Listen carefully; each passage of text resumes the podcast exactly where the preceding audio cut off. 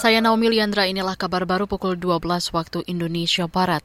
Saudara, Masyarakat Anti Korupsi Indonesia maki mempertanyakan sikap Dewan Pengawas Komisi Pemberantasan Korupsi yang tidak mengusut dugaan pelanggaran etik Ketua KPK Firly Bahuri. Deputi Ketua Maki, Kurniawan, mengatakan keikutsertaan Ketua KPK Firly Bahuri dalam proses penyidikan tersangka kasus suap Gubernur Papua Lukas NMB kuat diduga melanggar kode etik pimpinan KPK. Kurniawan mempertanyakan sikap Dewan Pengawas yang mengistimewakan Firly Bahuri harusnya Dewas langsung melakukan pemeriksaan. Dipanggil lah si uh, Firly, cari tahu apa maksudnya ketemu dengan tersangka. Karena kan prinsipnya kan nggak boleh. KPK bertemu dengan pihak yang berperkara atau orang yang diperiksa itu kan nggak boleh. Itu kan nggak kalimatnya kan jelas seperti itu. Tidak bisa diartikan lain. Kalau memang mau ketemu, dalam rangka apa? Dalam rangka pemeriksaan, ya sudah panggil aja ke KPK, dilakukan pemeriksaan seperti halnya tersangka-tersangka yang lain. Kenapa harus ada perlakuan berbeda? Deputi Masyarakat Anti Korupsi Indonesia Maki Kurniawan mendesak Dewas KPK bersikap proaktif ketika ada pimpinan KPK menyalahi aturan.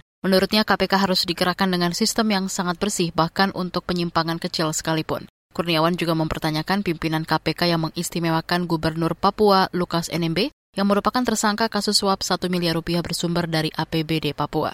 Menko Polhukam Mahfud MD menyebut perbuatan Lukas diperkirakan dugaan merugikan negara ratusan miliar rupiah. Sejumlah organisasi lingkungan seperti Walhi dan TUK Indonesia menggelar aksi di Jakarta memprotes 36 bank yang terlibat dalam kejahatan lingkungan. Belasan aktivis melakukan aksi damai di depan kantor Otoritas Jasa Keuangan OJK di Jakarta yang berdekatan dengan kantor Kementerian Keuangan. Aksi ini digelar menjelang konferensi tingkat tinggi KTT G20 di Bali. Masyarakat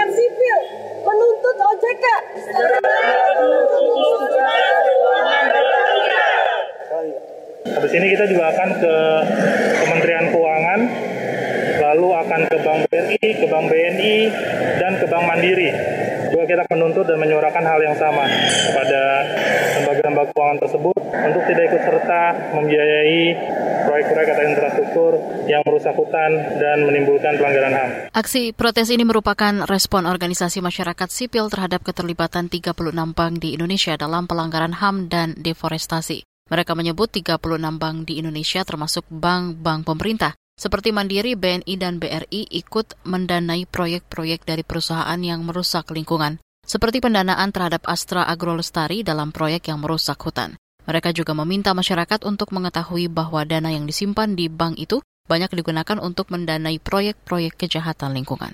Kita ke informasi lain. Pemerintah Rusia memastikan Presiden Vladimir Putin tidak akan menghadiri acara konferensi tingkat tinggi KTT G20 di Bali. Acara KTT G20 rencananya digelar pekan depan. Dikutip dari AFP, kepastian itu diperoleh dari Kedutaan Besar Rusia di Jakarta. Kepala Protokol Kedutaan Yulia Tomskaya mengatakan, diperkirakan Presiden Putin hanya bisa hadir secara virtual. Karena Presiden Putin absen, maka delegasi Rusia akan dipimpin Menteri Luar Negeri Sergei Lavrov. AFP sebelumnya diplomat Rusia sempat melakukan aksi walkout dalam pertemuan Menteri Luar Negeri G20 di Bali pada Juli lalu. Aksi walkout dilakukan karena banyak suara kecaman terhadap invasi Rusia ke Ukraina. Sementara itu Presiden Ukraina Volodymyr Zelensky diperkirakan hadir di KTT G20 secara virtual.